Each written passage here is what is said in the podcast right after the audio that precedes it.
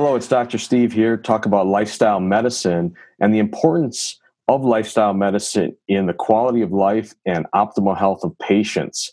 And I'm here today with Dr. Wayne Phillips. It is a pleasure to have him today. He is internationally known and a and an expert in the area of lifestyle and consulting and research. He's authored, I can't even count the number of, uh, papers he's authored. He is an expert in the field, actually in the United States and the UK, and uh, he's been involved with best practices and behavioral approaches of strength, wellness, and active lifestyles. He has um, worked very extensively with uh, Stanford University and done doctoral research there, as well as the Centers for Research in Disease Prevention, and is professor emeritus of exercise and wellness at Arizona State University and a fellow of the American College of Sports Medicine. I, I could go on and on uh, about Dr. Phillips, but I'm just going to go ahead and, and say welcome to this uh, this uh, presentation. Thank you, Steve. I hardly recognize myself there, but uh, I think you left out the most important thing that you and I have been friends for many years. And uh, who, who knew who knew 20 years ago or more when we were first uh, doctoral candidates at Arizona State that we'd be doing podcasts together. So this is really great. I'm excited. Yeah, it's amazing. And you remember back then when we were thinking about the future of exercise and wellness, and we envisioned a lot of what's happening today. And a lot of your work that you've done, uh, specifically with more of a behavioral approach to strength and wellness and active lifestyles, I think you've, you envisioned that back then, didn't you? Yes, we we were talking about it. I was thinking about this. I, I, hadn't clarified my thoughts entirely back then. Not that I was purposefully doing that. I was not that I was intentionally doing that, but you know, as my uh, career progressed and I became more and more uh, interested in the behavioral aspect, then you know some of these things uh, started started coming together. They, they haven't entirely. I'm still on that journey, as it were. You and I've talked about this before but yes, um, certainly the embryonic thoughts back then were um, sort of starting to form. And what what do you see different now that it seems to be catching on more? What what in your opinion has changed? I think that um, back then um, it was all about um, how much the expert knew and how they would and, and how much they would tell the if I can use the word client here. So yes. you know, we went through the doctoral program. We we knew we learned a lot of stuff, and then the whole the whole approach was you could sum it up by saying, you know, if only they would do what we tell them to do, they'd be fine. And uh, I, I, mean that in the nicest possible way because you know we're all people person. We care about people. We we knew that if they only did it, uh, if only they would do it, then they would feel much better about themselves but but as I've started saying over, over, the last few years, you know, what I've started to work on more now is it's the if only they would do it part that's the challenge, right? because you know, if only they just listen to me, Steve, and you, they'd be fine. And and you know, people sometimes you'd be telling what started opening my mind up was that I realized that the stuff I was telling them, really they already knew. Maybe they didn't know the physiology as well as you and I, but they certainly knew, um, you know, to be more active. If you if they were more active, if they ate if they ate more healthily, it would be better for them. They would feel better. Now it's, it's clear that clearly they knew that.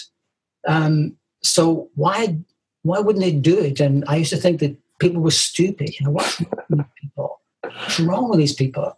And then I realized that I was talking about some of my friends. This is back in the UK also, even as early as that. And, and I realized that these people weren't stupid. They were my friends. They were bright, intelligent people. So what was it? What, what was it that, that kind of made in some way these bright, intelligent people who knew this stuff, why didn't they do stuff they could see me doing? And I was telling them it was going to be, you know, good for them was the phrase I used back then and still they, they still didn't do it. So that that's been the central kind of thesis uh, underlying my my thinking about about change. You know, what is it? And I've embarked on, as you sort of alluded to, the last 15 years or more, I've, I've uh, as well as my academic uh, uh credentials, I've also embarked on additional uh, training in what I would call communication coach training. And it, has been very um, revealing for me. It's, it's changed the way I think about things, the way I ask a question, the way I listen.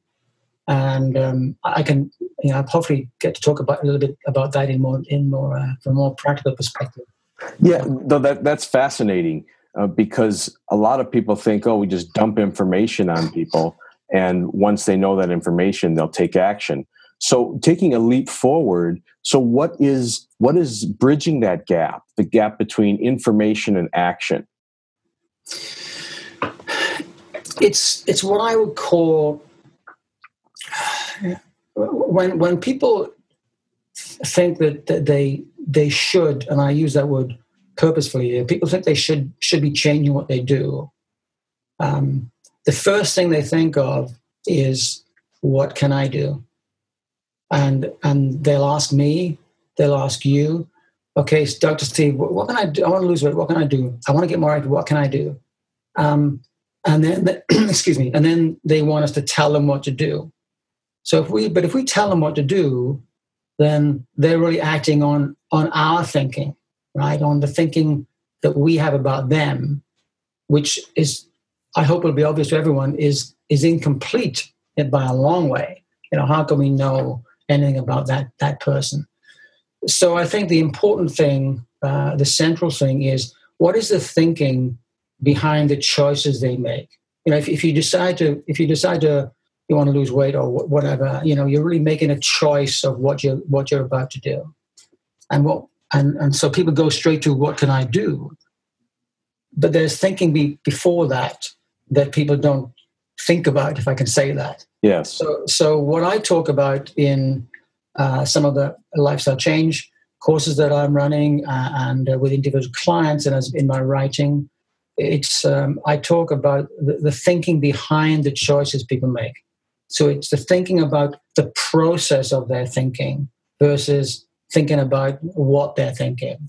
Yeah. So so so Wayne, from a from a uh, an expert um, who's working with a patient or a client, how would you, you know, focus on that po- portion versus the typical telling them, you know, here's the outcome, here's what you need yeah. to do to get to yeah. that outcome. Yeah, yeah. I think you, you well, I think I, I, I've come to realize that I have to consider that that the person I'm working with is the expert on them, not me. And if I can if I can go back to my very first weeks of coach training, that was one of the biggest aha moments I think I've certainly in my coach in my coaching career. The fact that you know I'm an expert on what I'm an expert on. You're an expert on you know Dr. Steve an expert. Dr. Wayne is an expert on what they do, but I'm not an expert on on them. I'm not. Oh, wait a minute! Come on. So, so you're telling me that uh, I know more about me than you know about me? Uh, yeah, maybe maybe I don't. Maybe maybe I've said that to my wife sometimes, and she just laughs, you know, because she clearly knows more about me than so I could ever know about myself. no, I, am I'm, I'm spot on with that. I think that's a, that's a great aha moment. So, so now it's a different conversation. So so then the questions that you ask are designed to elicit things from them versus telling them about what's good for them which is that that's a key point right there. Elicit out of them you know yes. so basically you're turning the tables and you're being a guide as opposed to you know the taskmaster. Am i correct in saying it that way? Yeah i mean you know you can be a you can be a benign dictator you know a benign uh, a, a, benign dictator to your persons. You know oh wayne is really tough. In fact some of my friends in london they they uh, marketed that and they would they would call themselves I had one guy my buddy Jamie in London he called himself the Beast Master oh my goodness and he ran what was what became boot camps and he had hundreds of people you know, a waiting list for people who didn't get beaten up. So, you know, that's a, that's a small segment of the population. That's not who we're working with. Yeah, and we're always looking for long term, exactly optimal health, and not just the quick fix. So that really doesn't fit in. Yes. So, from my perspective, there are a couple of approaches that uh, a couple of kinds of questions. So, in a simple way, like open-ended questions. So, so for example, and if there if there are going to be coaches in the audience of this, I'm sure this will be nothing that they don't know already. So, you know, people do ha- do do sometimes need to have information about things. You know, uh, there's such a lot of information on the internet. There's no there's no quality filter out there. Everyone and anyone can write stuff. So uh, they they, were they are going to need the expertise of people like you and I to to sift through some of that information and provide them with accurate information. But you know, information is not information alone is not a good agent for change. Um, and you know, they say information is part, informa- uh, you know, knowledge. If I could, if I could say knowledge, then knowledge is not a good agent for change. And uh, you know, people say there's a cliche that knowledge is power. Well, knowledge is only knowledge isn't power in and of itself. It's only power uh, the way that it's used, and more importantly, from a coaching perspective, how it, the way that it relates to you, or the way that you relate to it.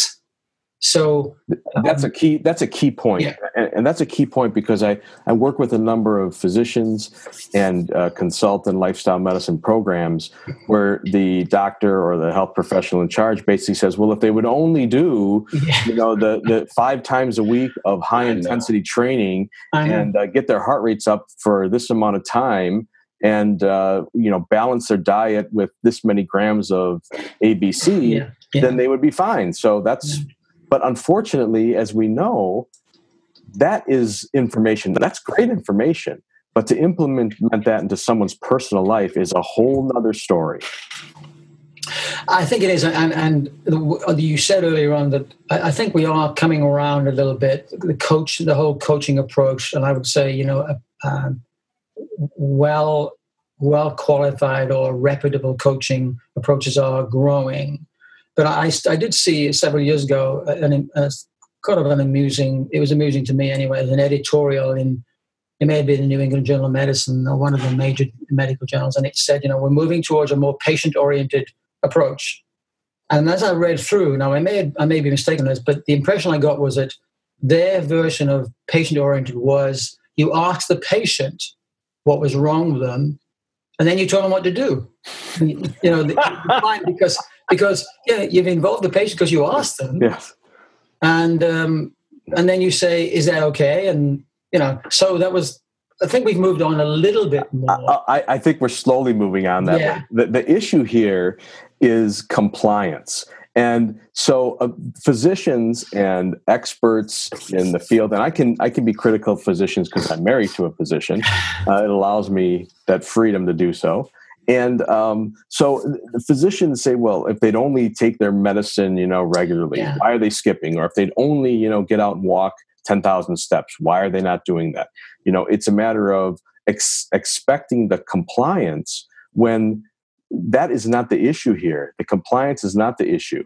It, yeah. it, it is how that information is processed by that individual and how it fits into their own life and uh, that's where the quagmire is between a health professional and a patient or client is yeah. is a disconnect oftentimes there. I agree, and and I think you know to be fair to to uh, Anne Marie to to Dr. Mark, um, you know physicians have little time to you know to to have those coaching conversations. Although you know I have to say that you can have very very short coaching conversations lasting a couple of minutes uh, if if you're if you uh, if you have if you've been trained to do so. Bingo, and you can have someone in your staff on your staff actually yeah, serve exactly. as a health coach, exactly. or or remotely as a health coach. Yeah, yeah. I think uh, through uh, applications like this, Zoom, uh, with using applications like Nudge, uh, th- that can provide information, and then you can you can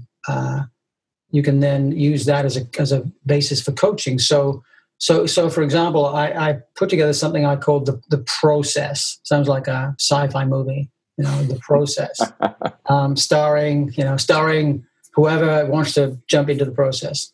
So um, I would. Uh, provide information, relevant information, I would call the knowledge base. So they provide knowledge about whatever it was they were interested in. But then either live, in person live, or something like this, uh, kind of uh, internet based, you would what I would call elicit that you know discuss that be, elicit best thinking, what I call best thinking. So in other words, ask questions like, you know, now you've um, now you've uh, heard that information that we just talked about. You know, what's important to you about that information related to what we've talked about uh, in terms of your goals, or, or what is it that you want from that? So now I'm I'm putting it back on them, and um, asking someone what's important to you is a very strange way to receive a question for most people. Um, almost everyone I ask, they'll sometimes they'll say, "What do you what do you, what do you mean? What's important to me?" Because they're expecting me to say, "Hey, you know, you've got that information now, so here's what you need to do with it." Yes. And they would, you know, and and the interesting thing is, Steve, that is that in the traditional world, both parties have fulfilled their roles in the traditional world you know, I'm the expert. They come to me because I'm the expert. I tell them stuff because that's what they pay me for. They hear stuff because that's what they they're there for. I'm telling them what to do because that's what they expect me to do, and I'm telling them what to do, and that's what I expect to do. We're both happy, and then two weeks later, the person is stopped doing what it was they said they wanted to do. and that is what we see over and over all the again.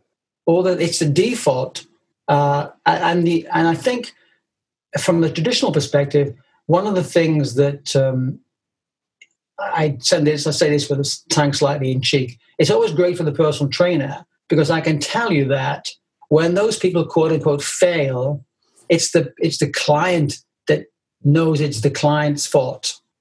Yes. You know, and also the personal trainer also thinks probably thinks a lot. Well, they didn't try hard enough for you know. I told them I told them what they needed to know. Why didn't they do it? What's wrong with them? Yes. That's the kind of turnaround about I said earlier on about if you if you understand that the that the client I don't like using that word very much, but the client, your coachee, the client you're working with, they're the expert. So it's it's yeah. that's coaching is really it's really is a conversation between two people, but it's driven by the the uh, thoughts elicited from the client versus uh, instructions in however nice a way you frame them coming from me. No, that's that's a wonderful way to state it, and how many people um, might uh, um, couch that is, you know, having patients tell you their why. Why are they coming to you? Why are they interested in um, uh, becoming more healthy? And yes. many times it's a conversation where they haven't really even thought about it. Many times it's a, no. it's a matter of, well, um, it's a common thing. They have to do it. Um, they know that they're supposed to be healthy, but having a solid reason why becomes an intrinsic motivation for them.